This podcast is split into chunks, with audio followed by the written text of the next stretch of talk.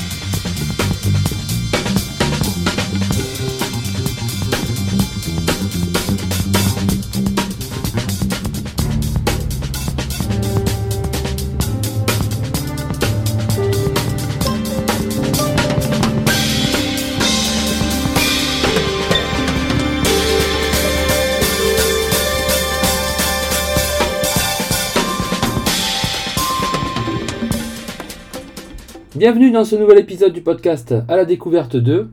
Nous venons d'écouter le générique d'ouverture du film L'inspecteur Harry ou Dirty Harry en version américaine. Et je tenais absolument à faire un podcast sur cette saga qui est très chère à mon cœur de cinéphile. Et surtout euh, au vu de l'acteur qui est mon, acteur préféré, Clint Eastwood. Et euh, je voulais absolument, ma foi, faire un podcast là-dessus pour faire découvrir aux gens cette fabuleuse saga avec l'ensemble des films, etc. etc. Donc euh, voilà le programme d'aujourd'hui.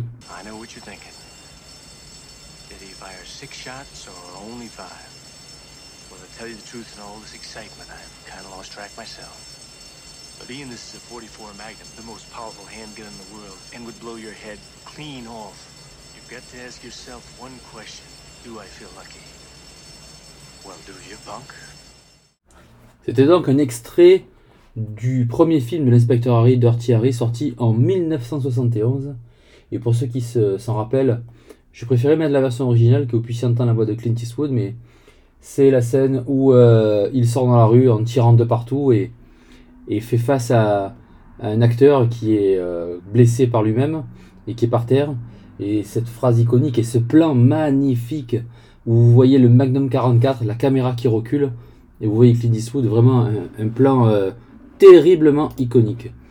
Donc en fait, voilà, on va essayer de, parler de cette fameuse saga, la saga Inspector Harry ou Dirty Harry en version originale. Donc il y a cinq films qui sont sortis. Donc vous avez le, premier qui est Dirty Harry, donc en version française Inspector Harry, sorti en 72, et réalisé par Don Siegel. Don Siegel, c'est un petit peu le mentor de Clint Eastwood. Il a fait quelques films avec lui. Euh, et vraiment, euh, je pense qu'il s'en est euh, vachement inspiré pour, pour faire ses films. Et notamment, il a fait avec lui avant, il me semble, Les Proies, Un shérif à New York et L'évadé d'Alcatraz, fameux film d'évasion avec Clint Eastwood et à la réalisation avec Don Siegel. Donc ça, c'est le premier. Le deuxième, c'est Magnum Force, réalisé en 74 par Ted Post. Vous avez ensuite L'inspecteur ne renonce jamais, en 77, réalisé par James Fargo. Ensuite, euh, Le retour de l'inspecteur Harry, en 1984, et là, réalisé par Clint Eastwood lui-même. Et ensuite, La dernière cible, en 88, réalisé par Buddy Van Horn. Donc voilà pour les, cinq films.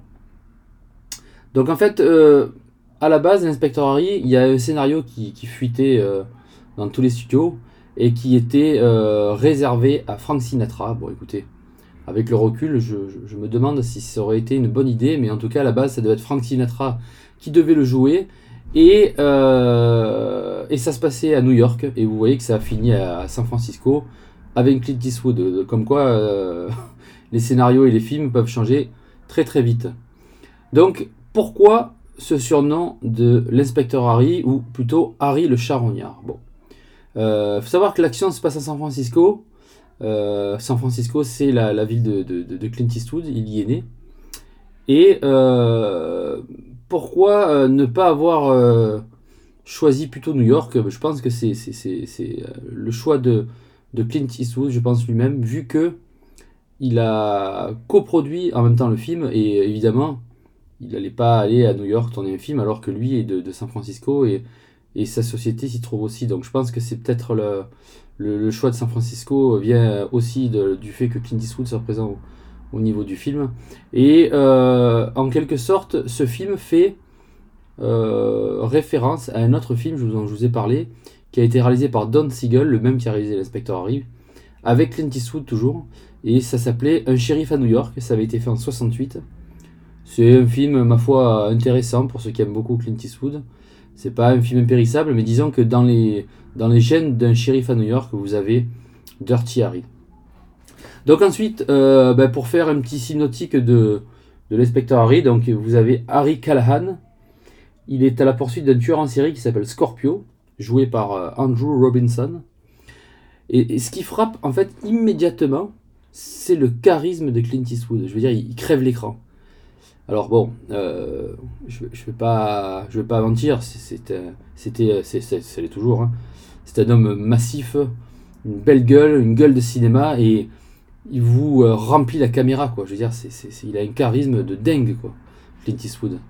Euh, donc voilà, c'est ce qui, frappe immédiatement dans le film. Les premières scènes, c'est Clint Eastwood.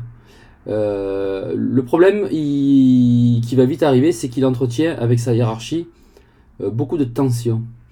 Donc son franc-parler, son humour froid et, quelque part sa détermination en tant que flic euh, on, fait que, si vous voulez, ça a attiré des critiques au niveau cinématographique par des critiques de cinéma, puisqu'en fait, en, voyant le, résultat de, ce film, certains ont imaginé qu'en fait, euh, Clint Eastwood, dans le film, c'est Clint Eastwood dans la vie, quoi. Donc je ne vous explique pas un petit peu les, espèces de critiques qui est sorties de ce film. Ça parlait de fascisme, ça parlait de machisme, ça parlait... Voilà.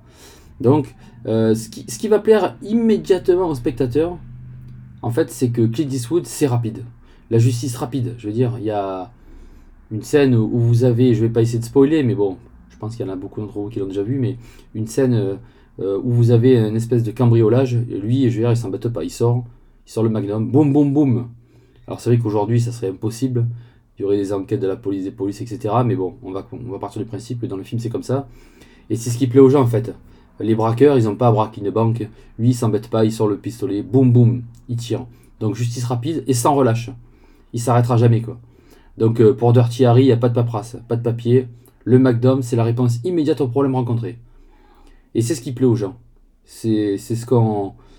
En fait, c'est ce qu'on aimerait qu'il se passe quoi on, ne parle pas, on ne fait pas de rapport, on agit. Et de nos jours, c'est vrai que c'est. ça serait bien que ça se passe comme ça pour résoudre certains problèmes. Ce qui est aussi intéressant, c'est qu'à un moment donné du film, on ne sait plus qui est vraiment l'agresseur ou, vraiment l'agressé. Selon qui on est. Est-ce qu'on est du bon côté ou est-ce qu'on est du mauvais côté? Et pour ceux qui n'ont pas vu le film, bon, mais je vous amène, euh, je vous, je vous emmène, je peux vous emmener, mais je vous invite fortement à le voir. Et pour ceux qui l'ont déjà vu, effectivement, à un moment donné, on se demande qui est la victime et qui est l'agresseur. Alors vous allez me dire, ben, normalement la victime, c'est les, gens qui ont été tués par le tueur, et euh, vous avez le flic d'un côté. Et en fait, à un moment du film, vous avez les rôles qui s'inversent, c'est-à-dire qu'en fait, l'agressé, c'est le tueur, et l'agresseur, c'est Clint Eastwood. Tant pis pour les gens qui n'ont pas vu le film, et j'en suis sûr que vous allez le regarder. Donc ça, c'est moi je trouve ça très intéressant au niveau euh, scénario, qui est cette espèce de, dualité. Alors ensuite, euh, une scène célèbre qui donnera par la suite des idées au film Speed. Hein, je ne sais pas si vous vous rappelez de ce film où Sandra Bullock est dans un bus avec, euh, Kenny Reeves. Et cette célèbre scène va donner un, climax de fin et qui restera vraiment dans les annales du cinéma. C'est une scène où vous avez euh, donc des enfants dans un bus. À l'intérieur, vous avez le méchant. C'est pour ça que je, faisais l'analogie par rapport à Speed. Et euh, vous avez cette fameuse, ce scène où le bus, à un moment donné, traverse un pont. Et de l'autre côté du pont, en fait, en hauteur, Clint Eastwood l'attend, le bus. Et donc, le, en quelque sorte, le méchant sait que il ne va pas y échapper. Et euh, une fois que la scène se termine, vous voyez Clint Eastwood qui jette son insigne de police dans un lac, en quelque sorte pour nous signifier que même pour lui, en fait, il, n'y arrivera pas, sans, une remise en question totale de tout le système policier, judiciaire. Bon, vous voyez le, genre, quoi. Et c'est vrai que cette scène m'a vraiment marqué, quoi. Parce qu'aujourd'hui, euh, je sais pas si vous verrez ce genre de scène, mais à l'époque, c'était vraiment euh, pas de la lâcheté, mais du dégoût et de la colère, quoi. C'est comme ça que je l'ai vu, moi.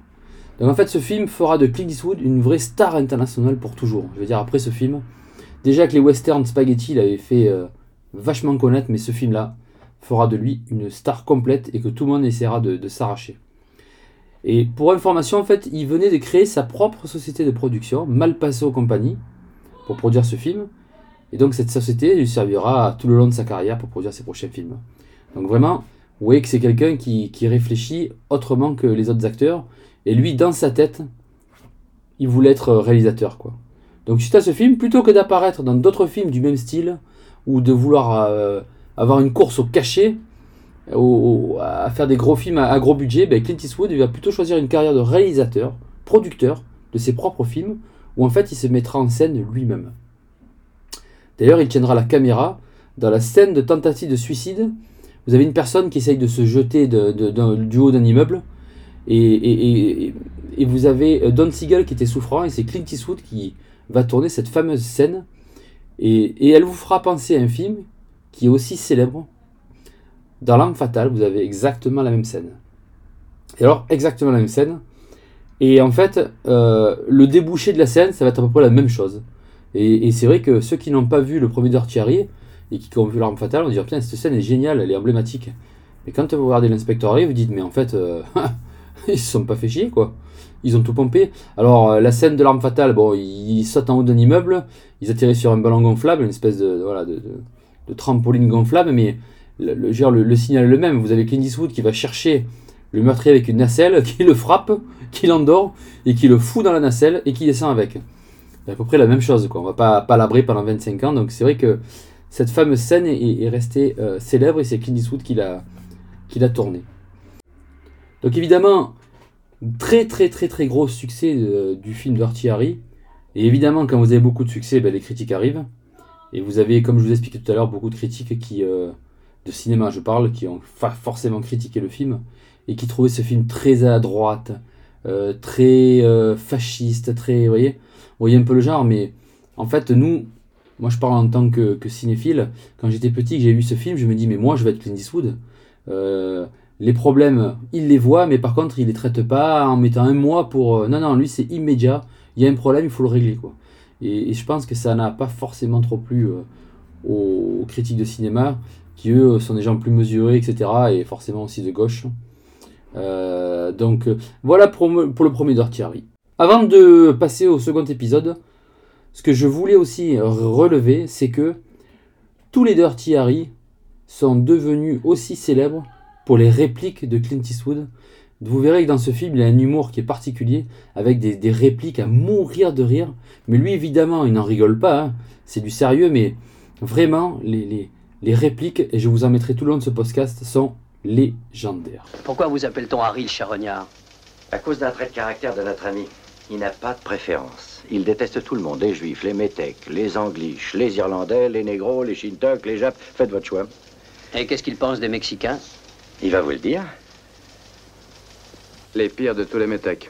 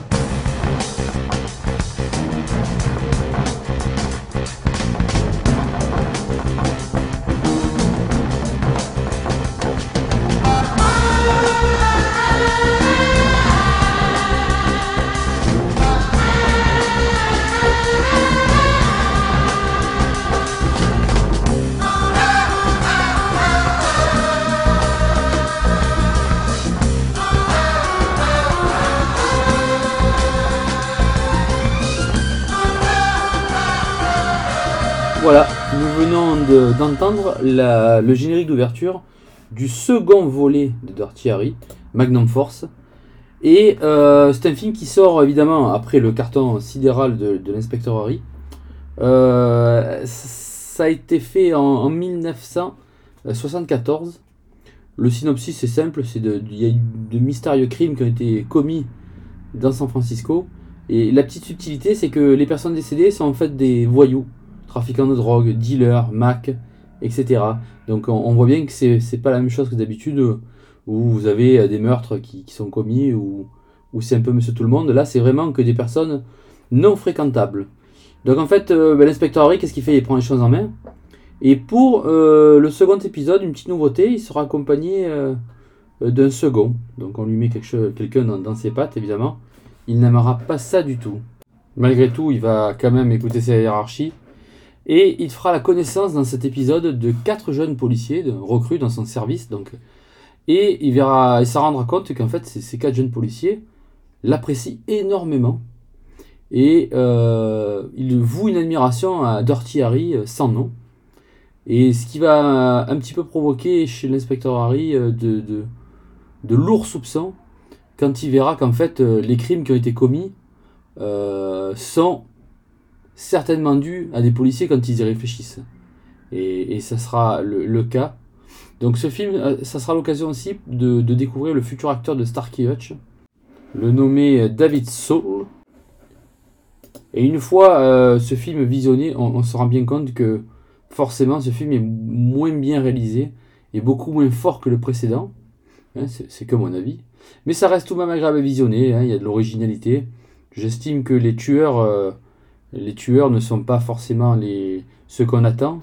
Et euh, ils sont au nombre de quatre, ce sont des, policiers qui veulent se faire aussi justice soi-même, un petit peu comme Dirty Harry, sauf que Dirty Harry ne tue pas de sang-froid. quoi.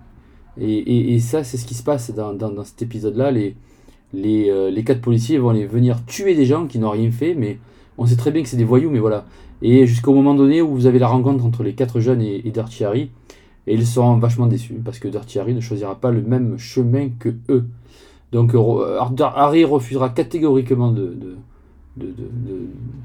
les seconder. Et ce qui se permet de voir dans ce refus, en fait, une tentative de réhabilitation du personnage de l'inspecteur Harry et de Clint Eastwood lui-même face à, bah, ses détracteurs, un petit peu, hein. Euh, les critiques de cinéma qui, en, ont voulu. Je pense que c'est une réponse du berger à la bergère. Le fait qu'il ait refusé de, de, faire la même chose que ces quatre jeunes. Par contre, le, climax de fin est vraiment excellent. Je, vous laisse le soin de, de- de regarder, de découvrir par vous-même, mais euh, on, se rend compte qu'en fait, il y a des personnages, des, personnes qui sont encore plus mouillées que, que les quatre policiers, et voilà, je vous laisse le soin de regarder. Donc, euh, écoutez, euh, j'ai bien apprécié ce film. Au final, ce n'est pas le plus mauvais de la saga. Lorsque je vois un adulte du sexe masculin courir derrière une femelle avec l'intention évidente de la violer, je le descends avant, c'est ma politique. L'intention. Elle restait à établir. Quand un gars à poil court derrière une fille, la queue en l'air et un couteau de boucher à la main, c'est drôle. J'ai peine à croire qu'il est en train de quêter pour la Croix-Rouge.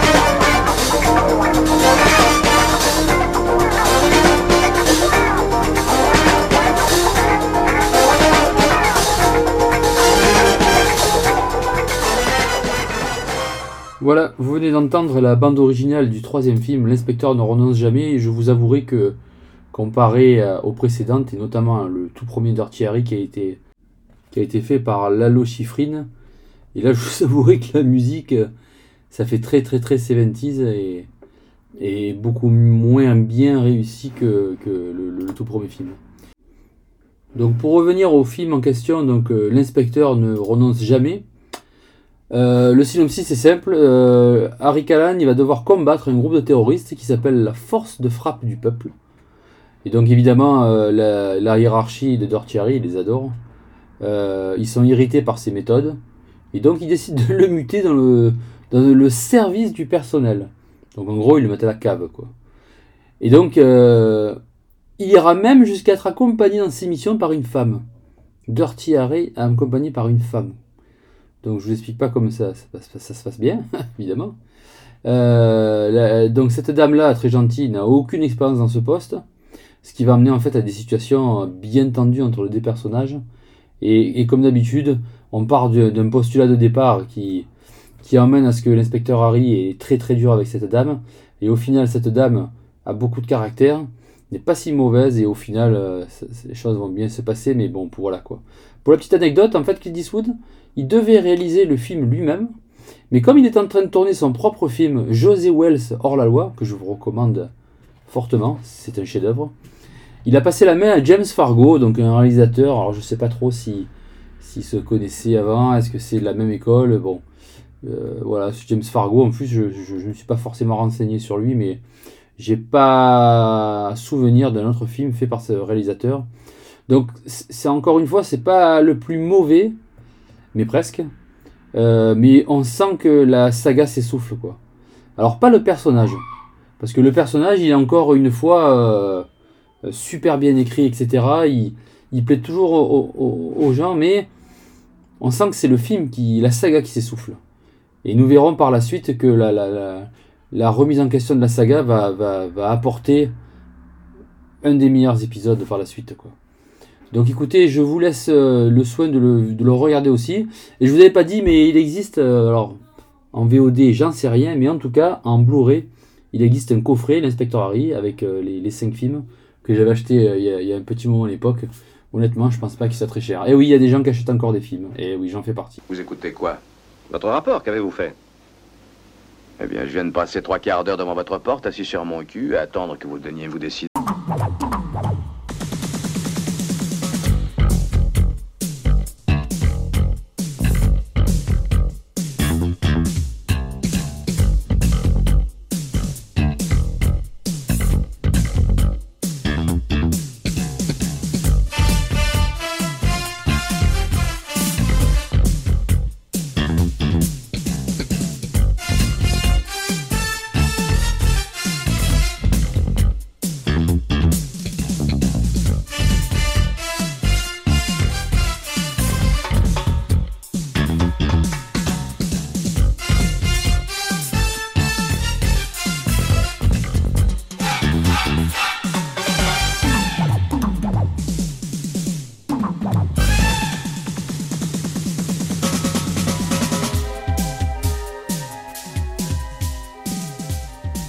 Arrivés au quatrième épisode de la série Dirty Harry, avec, en version originale, Sudden Impact, ou Le Retour de l'inspecteur Harry, qui cette fois-ci sera réalisé par Clint Eastwood. Et il s'est dit qu'il fallait prendre les choses en main et imposer sa vision euh, au niveau de cette saga lui-même. Donc la dernière fois il n'avait pas pu, mais cette fois-ci euh, il n'en a pas raté l'occasion. Et déjà dans le, choix de l'histoire, euh, à mon avis, il n'y est pas étranger, puisque cette fois-ci, le tueur n'est pas vraiment ce à quoi on allait s'attendre. Et une, nouvelle fois, il a été envoyé ailleurs par sa hiérarchie, qui ne supporte décidément toujours pas sa façon de faire. Il l'a envoyé dans une petite station balnéaire, euh, euh, en quelque sorte, passer des vacances forcées. Donc, en fait, il va rencontrer pas mal de personnes sur place. Et ce qui va se passer, c'est qu'il y a des meurtres qui sont commis dans cette fameuse station balnéaire. Des meurtres, mais a priori qui n'ont pas. qui aucun rapport avec euh, des, des- choses qui ont été faites par ces personnes-là, des, des choses méchantes. C'est pas de trafic, il n'y a pas de vol. Donc ces gens-là, en fait, on ne comprend pas pourquoi ils sont morts. Et rapidement, l'inspecteur arrive à suspecter une femme, l'actrice Sandra Long, qui est aussi Madame Eastwood dans la vie, enfin du moins à cette époque. Et euh, il se rendra compte qu'en fait cette, cette dame a quelque chose à se reprocher. Quoi. Ça se voit. Mais donc cette fois-ci, euh, le film il est complètement différent des autres, avec une autre approche, plus psychologique. C'est peut-être l'état de forme de, Clint Eastwood à ce moment précis de sa vie. Le film il est vraiment noir, et la morale tangue de partout, je dirais. Puisqu'en fin de compte, le, le meurtrier, il est, il est démasqué, mais pas arrêté. Hein, parce que le, le- le- le- meurtrier, en fait, donc cette dame, elle a subi euh, il y a quelques années euh, des choses horribles, et donc en fait elle se venge. C'est une histoire de vengeance.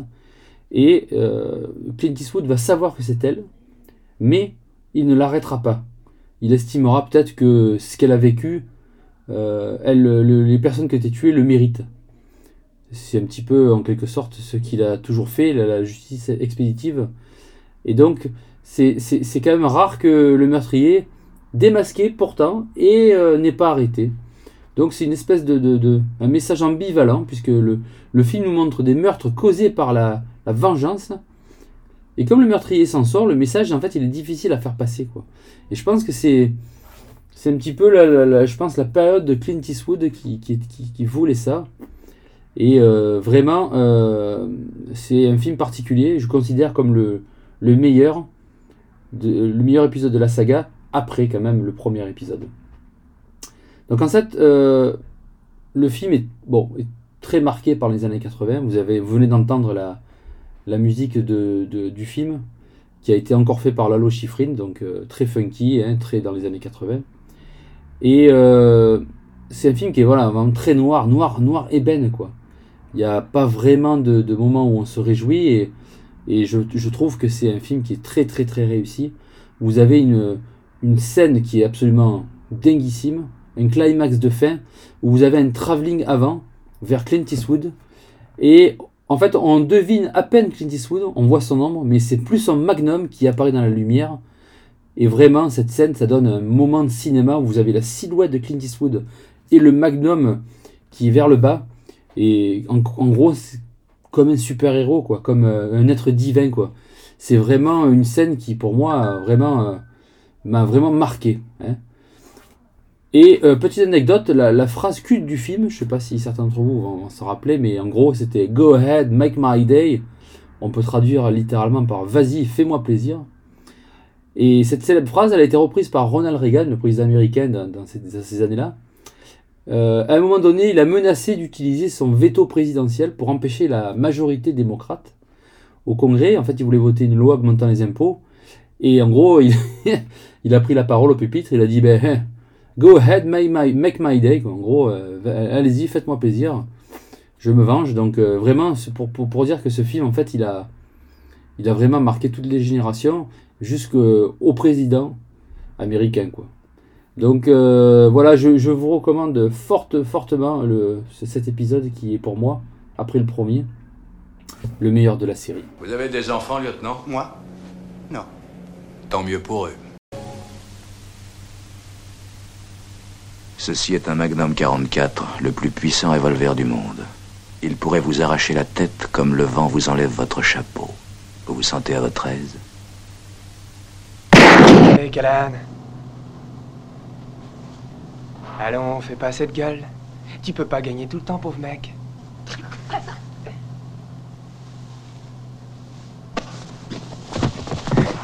Écoute, pourrieux. Pour moi, tu n'es qu'une merde de chien qui s'étale sur un trottoir. Et tu sais ce qu'on fait d'une merde de ce genre On peut l'enlever soigneusement avec une pelle, on peut laisser la pluie et le vent la balayer, ou bien on peut l'écraser. Alors si tu veux un conseil d'ami, choisis bien l'endroit où on te chiera.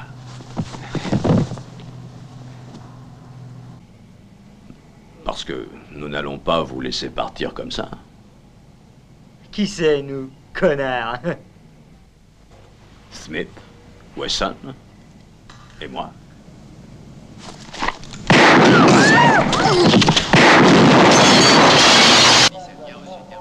Vas-y, allez.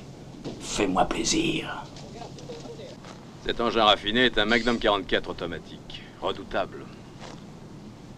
Correctement utilisé, il efface un homme et ses empreintes digitales aussi.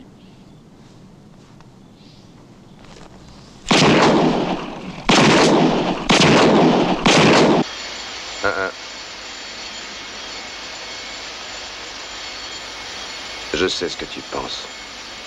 C'est six fois qu'il a tiré ou c'est cinq seulement Si tu veux savoir, dans tout ce bordel, j'ai pas très bien compté non plus. Mais c'est un 44 Magnum, le plus puissant soufflant qu'il y ait au monde, un calibre à vous arracher toute la cervelle. Tu dois te poser qu'une question. Est-ce que je tente ma chance?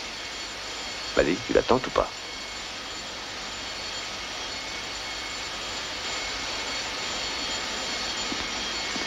Hé Je voudrais être sûr.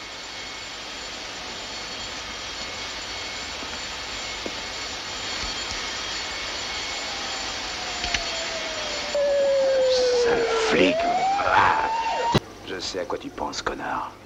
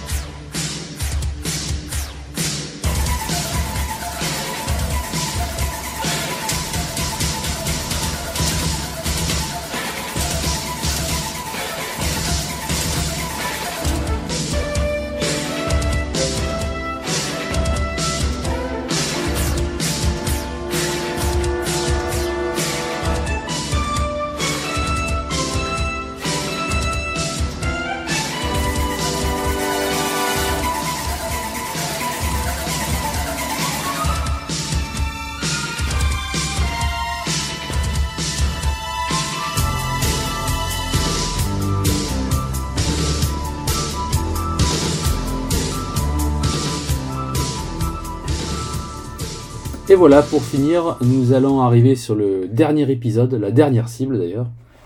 Dernier épisode de la saga, sorti en 88, réalisé par Buddy Van Horn, un collègue de Clint Eastwood. euh, Il a dû être dans un temps euh, avec lui, euh, je pense, ou directeur de la photo, ou, assistant de Clint Eastwood. Enfin voilà, c'est lui qui l'a réalisé.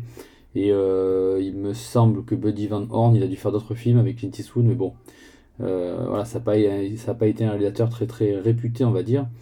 Et pour parler encore de cet épisode, c'est vraiment l'épisode de trop. Euh, je pense pas que Clint Eastwood voulait le faire. C'est pour ça qu'il a laissé la, la caméra d'ailleurs, mais euh, je, pense que c'est un épisode qui a dû être demandé euh, à être fait par le studio et, et, et je pense que Clint Eastwood n'avait pas forcément trop le choix. C'était aussi un moment de sa carrière où, où ça n'allait pas terrible, les films qu'il faisait ne marchaient pas forcément euh, en tant qu'acteur ou en tant que réalisateur. Donc, euh, je pense que ça a été, euh, un petit peu une bou- bouchée d'oxygène pour lui, une bouffée, une bouchée, moi, non, une bouffée. Euh, par contre, dans, dans, cette, dans cet épisode, on va découvrir deux, deux très grands acteurs qui vont être amenés à être très célèbres d'un coup. C'est Liam Neeson et Jim Carrey. Liam Neeson dans le film, il jouera le rôle d'un d'un apprenti réalisateur ou un réalisateur de films un peu bizarre. Et lui, Jim Carrey, jouera le, le- le- le rôle d'une star déchue, toxicomane, rocker, etc. Ça fait beaucoup penser à notre ami, euh, comment il s'appelle? Le chanteur de Guns N' Roses, Axel Rose. Ça me fait penser un peu à, à ce personnage. Donc, euh, l'histoire, c'est tout simple. hein. Donc, c'est Dirty Harry qui enquête sur la mort de, Johnny Square, alias Jim Carrey.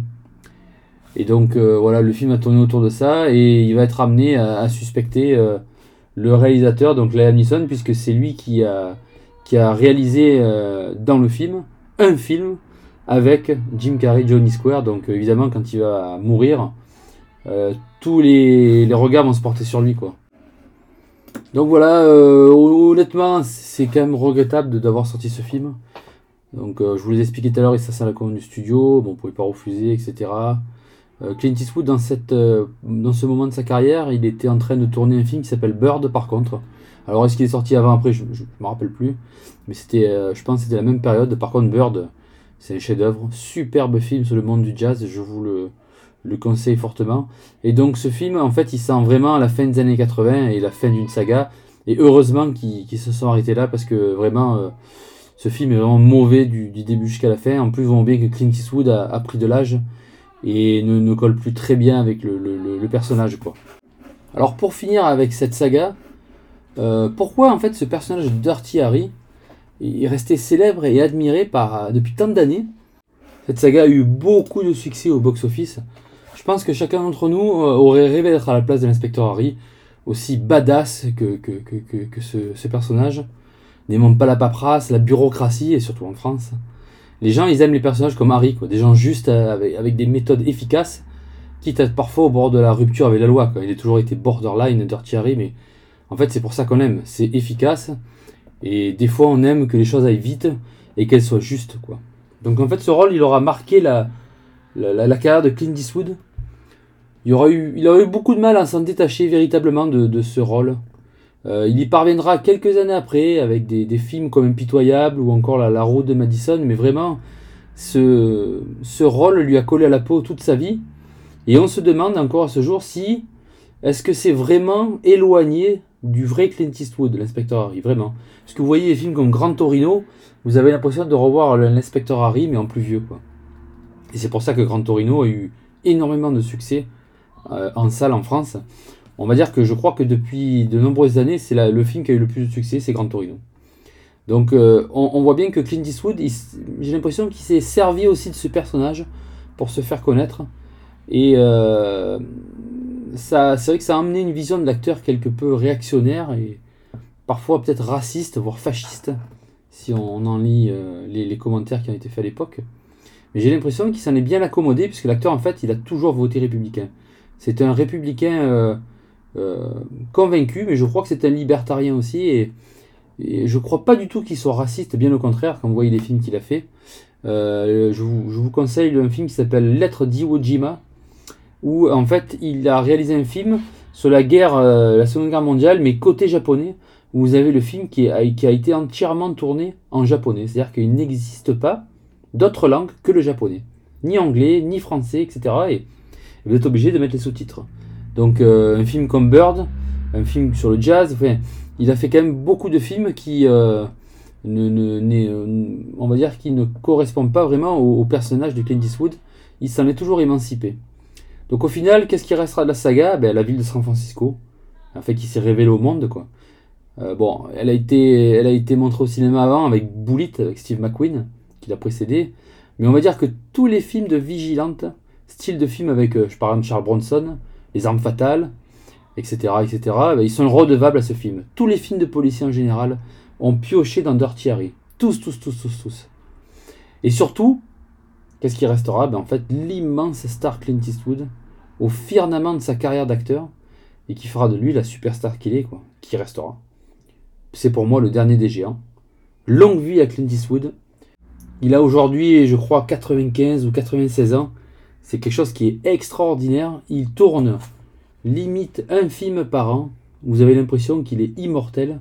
Et de toute façon, le jour où Clint Eastwood partira, dites-vous bien qu'il n'y aura plus jamais d'acteur comme lui. Ça n'existera plus. Donc profitant des, dernières années qui lui restent, c'est quelqu'un qui s'est jamais arrêté de travailler. Et pour ça, je l'admire énormément. Et c'est sur ces jolis mots que je conclus ce podcast. J'espère qu'il vous plaira. J'ai essayé d'être synthétique, simple, ne pas trop rentrer dans les détails, sinon le podcast il aurait fait une heure et demie. Donc je vous souhaite à tous bonne écoute et je vous dis à très bientôt. Si comme moi vous êtes passionné de films, de cinéma, de musique et surtout de voyage, n'hésitez pas à fouiller dans les meilleurs agrégateurs de podcasts pour retrouver tous mes épisodes. Je vous dis à bientôt.